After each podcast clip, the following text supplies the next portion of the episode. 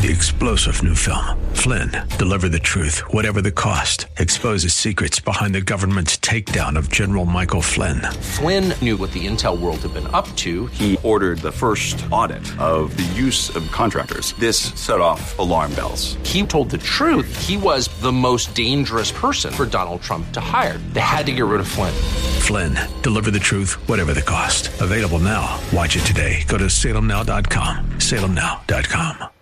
The following program is sponsored by Ron Geyer Roofing. The Bible describes events that will mark the last days or end times. 2 Timothy 3:1 says, "This know also that in the last days perilous times shall come." Matthew 24:44 tells us, "Therefore you must be ready, for the Son of Man is coming at an hour when you do not expect him." Bible teacher Ron Geyer leads us through scripture that will help us to remain strong in the Lord. End Time Insights with Bible teacher Ron Geyer starts now. Hi, everybody. Ron Geyer back with more End Time Insights. Thank you so much for listening. We do not assume anything. We don't take this lightly. We are just so honored that you take time out of your night, your evening, your day to listen to what we have to say. And I know that I know that I know that I give you what the Lord has spoken to me because He always makes it so clear. And it's exciting to do this. Last week we were still talking about warnings. We say this all the time. As long as the dangers are still present, then we're going to give you the warnings. And in Hebrews, there's five warnings and there's five sections of scripture. Last week we spoke about uh, in Hebrews 2 where we talked about the fact that the writer of Hebrews was warning the Jewish Christians of the danger from drifting away from the truths that they had heard. That was danger number one, which could lead to apostasy. Number two, today the danger is the unbelieving heart. Let me read you the scripture. Hebrews 3, verses 12, 13, and 14. Take heed, brethren, lest there be in any of you an evil heart of unbelief in departing from the living God. So he not only gives you the warning right there in 12, verse 12, but he tells you the danger. What can be the result if you nurture an evil heart of unbelief? And notice it's take heed, brethren. He is talking to the church, he's talking to Christians. The Phillips translation is even more intense. You should therefore be most careful, my brothers, that there should not be in any of you that wickedness of heart which refuses to trust and deserts the cause of the living God. Wow. You know, that's some intense stuff there, and yet it's real. You know, people were having discussions in our group about once saved, always saved. And I love, I use the, amongst the others that I use, the commentaries I go to Precept Austin, P R E C E P T, Austin. And I'll tell you, most of those guys that make their, I mean, there's tons. There's got to be a hundred different commentators that contribute to that website. And I've only found one so far that agrees with me about once saved, always saved is not biblical.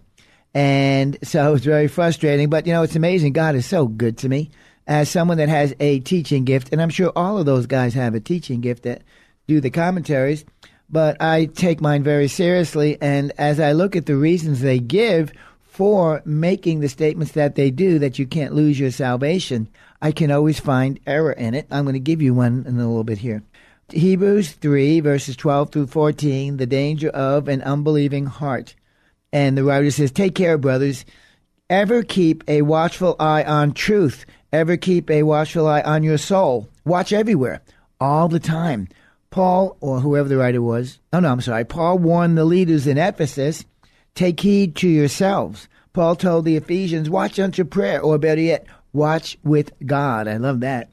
Take heed, brethren, if ever there was a matter that needed all of your thought, all of your prudence, all of your care, all of your attention, it is the matter of your soul's salvation. Remember, receiving the end of your faith, even the salvation of your souls. So you have gift, you have the gift of faith, and that faith, number one priority is to make sure that you are saved, the salvation of your soul. And the writer here means just don't take heed for yourself, though of course that is the first duty of each one of us.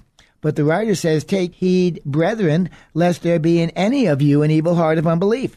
You ought to watch over your brethren, to exhort one another daily, especially you who are officers or leaders or deacons in the church, or who are elderly and experienced, take heed, watch out for one another. You know, I haven't studied this yet, and I'm sure I will. One day we'll teach about the uh, millennial reign of Christ. And he talks about us in Revelation that we are kings and priests in the earth. We already are kings and priests, and yet when we get over to Revelation and we get over to the millennial reign of Christ, which is right after the tribulation, we are going to be called by God. We are going to be used by God. We are going to be summoned by God to shepherd those that are still alive in the earth, the church, the, the kings and the priests. We will be shepherding those perhaps that don't know God or that don't know Him as intimately as we do. And that's a wonderful privilege. And we can partake of that shepherd's ministry right now, whether we're pastors or not. Watch out for your brethren. You who are strong in the Lord and the power of your might, help those that are weak shepherd them, disciple them in Jesus' name. The job of the pastor or the shepherd is to stand guard over you and protect you, and to encourage you and to admonish you. That's what the shepherd does. Unfortunately, that rarely happens. Just one more reason America churches are in so much trouble, which, once again, is the major reason America is in trouble. Anyway, I'm drifting. So let's look at the scriptures to make sure that we're clear about who this writer is talking to because one of the arguments that those that believe once saved, always saved, they'll tell you, well, the writer isn't talking to the church. The writer isn't talking to the saints. Well, let's go to the word. Hebrews 3 1. Wherefore, holy brethren, partakers of the heavenly calling. Well, that sounds like he's talking to Christians to me.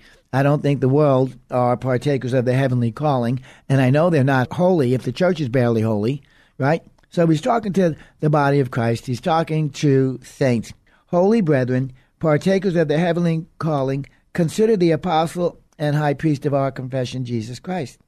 In Hebrews 3 6, the same chapter, but Christ as a son over his own house, whose house we are, if we hold fast the confidence and the rejoicing of the hope firm unto the end. So he's writing to members of the household of Christ, whose house we are. So lastly, Hebrews 3:14, I'll repeat it. For we are made partakers of Christ if we hold the beginning of our confidence steadfast until the end. So he's just not talking to any Hebrews. He's talking to Hebrews that have gotten born again, that are now acknowledging Jesus Christ as Savior and Lord.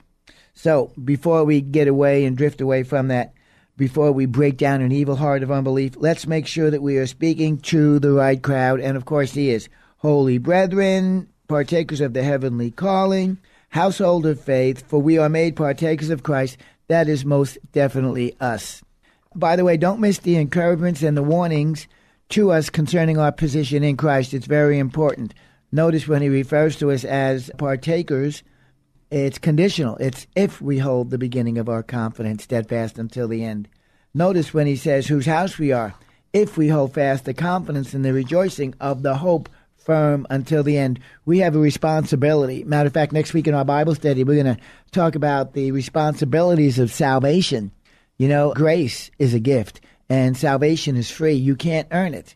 And praise the Lord for that. Thank you. But at the same time, we are charged by God with maintaining that salvation, with working out our own salvation with fear and trembling, knowing that it's God that's working in us both to will, to want to, and to do, to accomplish His good pleasure. We have a responsibility to our salvation to make sure we don't lose it. It can be stolen from us. It can drift away from us. It can be deceived, right, by lies. We can lose it by following the wrong people. So we are held responsible to keep that salvation. Amen. So moving on, talking about the evil heart of unbelief. What is the writer warning the Hebrews against? He is warning them against the evil heart of unbelief. Well, people say, well, Christians can't have an evil heart of unbelief. You know, that is so stupid. You know, for instance, does my wife warn me when I go out of the house in the morning about elephants dropping from the sky? Ron, be careful. There's elephants dropping from the sky out there. You could get hurt. No, she doesn't do that. Why? Because that doesn't happen. It's not a real danger. Does she warn me about trees clubbing me to death on the golf course? No, although the way I play, well, we'll skip that. But she doesn't warn me about things that aren't real. Well, neither does the Bible. The Bible doesn't warn you about things that can't happen to you. It only warns you about things that are real. So right here, the writer just told us that if we develop an evil heart as a Christian, we can depart from God. Do you understand that? He's not warning you about elephants falling. He's not warning you about trees beating up on you. He's warning about something that's real departing from the living God. That's pretty clear.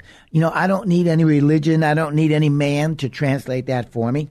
What's been written and what's been placed, who's been placed inside of me, the Holy Spirit, perfectly capable of getting that right. I don't need anybody to teach me how to misunderstand that. That's why we are warned about guarding our hearts. Proverbs 4:23. Guard your heart above all else, for it is the source of life. Your heart is the source of life. Behold, what manner of love the Father has bestowed upon us that we should be called the children of God. And this love, hallelujah, He's placed this love in our hearts. He's placed it. Behold, what manner of love. What's the other scripture? The love of God has been shed abroad in our hearts. That's why we need to guard our hearts. We say God is love. Well, God deposited His Holy Spirit inside me, inside you. We have this treasure in earth in vessels, Christ in you, the hope of glory. And that is the source of our life. And God says, guard that life. Why? Because you can lose it. I told you it can be stolen. It can slip away through negligence, neglect, not so great a salvation. You know, it's under assault and we need to guard ourselves constantly. And these five warnings in Hebrews that we give you, they're more subtle than the warnings from the false teachers, the false doctrines, the, the liars, the deceivers, those that are after your soul, that want to make merchandise of you. Those are dangers, most definitely, and we address them. But now we're talking about the subtle dangers that come to us. If we are not watching, we can let it slip. If we have neglected so great a salvation, lest at any time you come short of the glory of God. So these are more subtle and they're one on one. It's me and it's God. It's me and the Word. It's me and Satan's attack upon me. Remember, Jesus told Peter, Peter, Satan desires to sift you as wheat.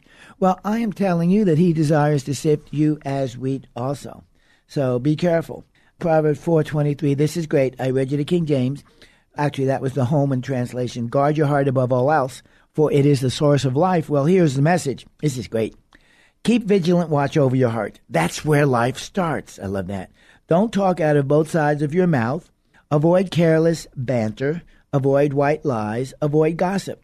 Keep your eyes straight ahead Ignore all sideshow distractions. Watch your step, and the road will stretch out smooth before you. Look neither right nor left. Leave evil in the dust. I think that's a great way of putting it to us in America today. We understand that, and that is the care we need to give to our hearts. Remember, it's an evil heart of unbelief. An evil heart is a heart which doesn't believe. The word here for evil is poneros, P O N E R O S. There's two words in the in the Greek for evil. One is krakos, K R A K O S. I think of the kraken when I think of that word, but it's krakos, and it means the inherent state of being evil. And the other word, the one that's used here for an evil heart of unbelief, is poneros. And on the other hand, it's used here, and it means an aggressive, active evil that opposes good. Stated in another way, the Kakos man may be content to perish in his own corruption, but the Poneros man is not content unless he is corrupting others as well, and he's dragging them down into the same destruction with himself. The English word, when it, you see that word pernicious, it's referring to the Poneros man who is only intent upon destroying others as well as himself. So, an evil heart of unbelief. Here, unbelief is more than just a lack of faith. Remember, it says an evil heart of unbelief. Unbelief what? Unbelief of the truth and unbelief of the things that we've been taught. It's more than just a lack of faith and an inability to believe. It is the refusal to believe that is so important. It's not like, well, I can't understand that. I don't understand that scripture. I don't follow the King James or something like that. Or I'm having trouble believing God. My faith is weak. That's not what he's talking about. It's a refusal to believe. That's right. Here, the heart is instructing the mind and it's instructing the body in which way it should go. That's in direct contrast to how we are supposed to operate as Christians. Romans 10:10. For with the heart man believes unto righteousness. Yes, that's heart. The heart. With the heart. He uses the heart. That's why you have to guard your heart. You don't want to slip into a heart, uh, an evil heart of unbelief. So, yes, the heart is the vehicle by which salvation comes, it's also the depository in which the salvation is kept. But heart unbelief leads to and seals man's ruin. Spurgeon says that. Departing from the living God. That's a departing from the living God, a separation of one thing from another. It literally means to stand off from God, to withdraw oneself, to be apostate, to forsake, to depart from, or remove oneself from the presence of God. So in this case, what the writer is saying, brethren, holy brethren, most holy brethren, they have chosen to remove themselves from God. Will God let them? Absolutely, of course he will. He wouldn't be God if he stopped them. Man, as a free will moral agent, doesn't lose the freedom of choice when he becomes a Christian. And that's what some of these guys are promoting. Well, no, no, no. Once you get saved, God will not allow you to leave him. Well, that would be false. God always allows you to do anything that you desire to do. That's the advantage of being man. You have a free will. You're created in the image of God. Does God have a free will? Of course he does. Well, so too do you. And he's told you over and over and over and over and over again, God never forces anybody to get saved. God doesn't force people out of the kingdom. No man shall pluck me out of my Father's hand. That's only man. My friend Emma got that revelation. It was great. No man shall pluck you out of the hand of God. That doesn't mean God won't let you go. That's not what that means. It means no man can take you out. My wife can't cause me to lose my salvation. My friends, my boss, a military enemy. None of those have the ability to pluck me from my Father's hand. Only two people do me, my free will, and God. Remember Pharaoh? The Bible says that Pharaoh had a hard heart. He hardened his heart. He hardened his heart. He hardened his heart. Finally, it says God hardened Pharaoh's heart because there comes a point when we keep hardening our heart where God recognizes, okay, I can't use you. I can't get through. You've hardened your heart so much. And then God goes ahead and he puts you past the point of no return. So, once again, in this case, we're talking about the brethren, most holy brethren. Let me read that again to you Hebrews 3 1. And it says here, Wherefore, holy brethren, partakers of the heavenly calling, consider the apostle and high priest of our profession. Take heed, brethren. He's talking to saints. It's important that you understand that. I'm going to give you somebody, as I go through these commentaries trying to get some insight. I'm looking at this one brother. I didn't write his name down. Doesn't matter. And he defends once saved, always saved in the midst of the scripture. I go, well, how can you do that? How can you make the case? He says plainly right here in Hebrews, I'm talking to the holy brethren. I'm talking to the brethren. I'm talking to those who are made partakers. I'm talking to those who belong to the household of faith. That's the church. Well, let's see what he does. This is a teachable moment here. he goes, let's see. In this case, brethren have chosen to remove themselves from God. Okay, here's the quote. Uh, it is important to emphasize that this verse does not justify the false teaching that one can lose one's salvation. So I said, okay, how do you how do you make that case? He goes, examine the context, noting that the evil and the unbelieving heart is the reason they fell away. Okay, what about it? They are not genuine believers, he says. Ah. He, so, he says they're not genuine believers because he believes that genuine believers could not have an evil heart of unbelief, which is false because we just read it right here that it can have an unbelieving heart in the life of the Christian. And yet, you know, these guys, he takes the second part of the scripture, talks about the fact that the guy cannot possibly be a Christian because of an unbelieving heart. And yet, the first part of the scripture says it's believers, it's brethren, members of the body that have an evil heart of unbelief. And that's what they do. We see it over and over and over and over. They don't go to the Word of God to get their doctrine. No, they subject the Word of God to what they believe. And that's a danger. You have to be so careful about who you listen to. You know, as a teacher, my eyes are open to this type of assault on the Word of God. You know, what we come from one saved, always saved. Therefore, the scriptures, when I come across the scripture that doesn't support that, I'm going to find a way to deny it. In this case, the brethren just runs right over it. Notice either the misunderstanding of Scripture by this guy, or the lack of reading the Scripture properly by this guy, or, and this is the most likely thing, the brother perverting Scripture to conform to his own doctrine. His doctrine is obviously once saved, always saved, but he doesn't let the verse trump his doctrine. It's quite the other way. He uses his doctrine to trump that verse. This verse plainly states that these are believers. Verse not only says they are believers, but they are holy believers. I mean, that should settle it. As a Christian, God's word trumps everything that I know. It is the place where I go to, to get my doctrine. I don't go to the Bible to support my doctrine. I go to the Bible to get my doctrine. Yet this brother, he just runs right past the part where he's calling them holy brethren. And what he claims to be false teaching by people like me, who have a different view, that false teaching that he is ascribing to has blinded him to what's been written. Brethren with hearts that are unbelieving and evil, they can and they do desert God, which is why this warning is written to warn us from not putting up with an unbelieving heart that's evil. So the writer here in verse 13 says, Exhort one another daily, while it is called today, lest any of you be hardened through the deceitfulness of sin. So the writer informs us that sin that has caused this unbelieving heart to flourish he says that right there. It's the sin that does it. And he goes, but along with the warning, he's going to give us a word for deliverance from this. I love it.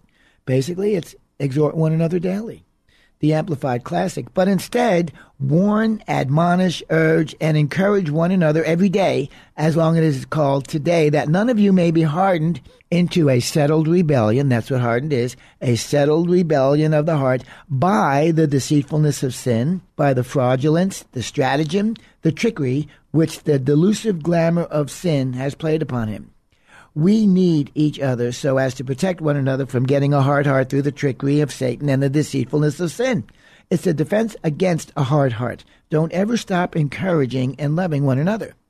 Ephesians 4:32 Instead, be kind to each other, tender-hearted, forgiving one another just as God through Christ has forgiven you. Forgiveness is a key component. Forgiveness is a true soldier, a guardian, if you will, in the defense of one's heart. A tender heart is the key to forgiveness.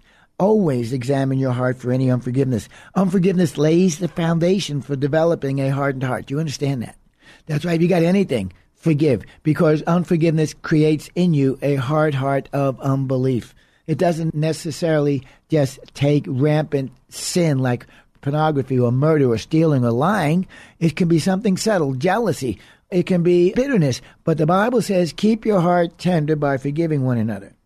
The word for hardness in the Greek is skleruno, S K L E R U N O, skleruno, and it was a medical term, a technical term, first used by Hippocrates in Greek writings describing something becoming hardened or thickened. Matter of fact, we take our English medical term, hardening of the arteries, which is known as arteriosclerosis. It comes from that word scleruno, Or the English word is hardening, hardening of the arteries, plaque on the arteries, but it's got its root in the word sclerosis. This is a serious, potentially fatal physical condition, but here in Hebrews, the danger is even more ominous, for spiritual hardening can lead to eternal death and damnation of one's soul, not just the loss of their physical lives. You know, we went to doctors when we had the hardening of the arteries, and they take care and they clean it out and they do what it is to make sure that we can have a long life. It's the same thing spiritually. You need to act as if your heart and the arteries in your body were hardening. You need to take that same care concerning your heart in the spirit realm. And you need to make sure that it's cleansed, that it's whole. Examine your heart, examine your heart, examine your heart all the time. You know, man can repeatedly harden his heart, Pharaoh in Exodus, until finally God does the hardening no longer was Pharaoh hardening his heart, God was hardening the heart. And once you get to that place, basically you're done. And don't think as a Christian that can't happen to you.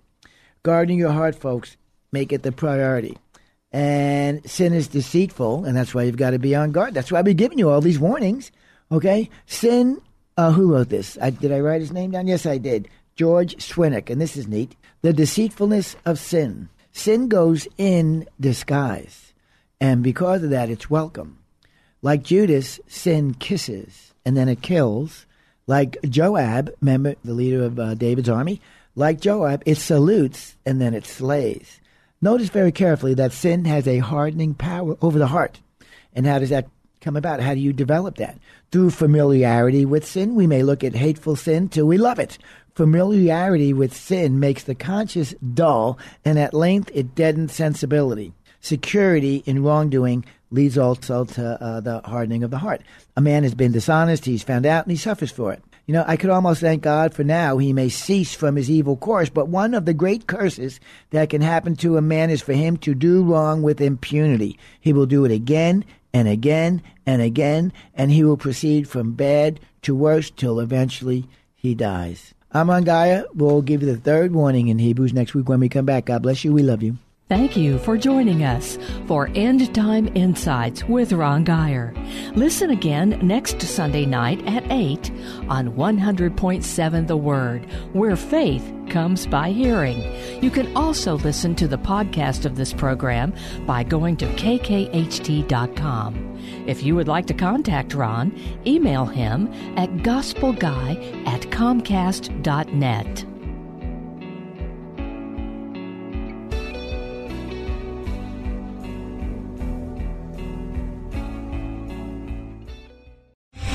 Three star general Michael J. Flynn, head of the Pentagon Intelligence Agency, knew all the government's dirty secrets. He was one of the most respected generals in the military. Flynn knew what the intel world had been up to. He understood its funding. He ordered the first audit of the use of contractors. This set off alarm bells.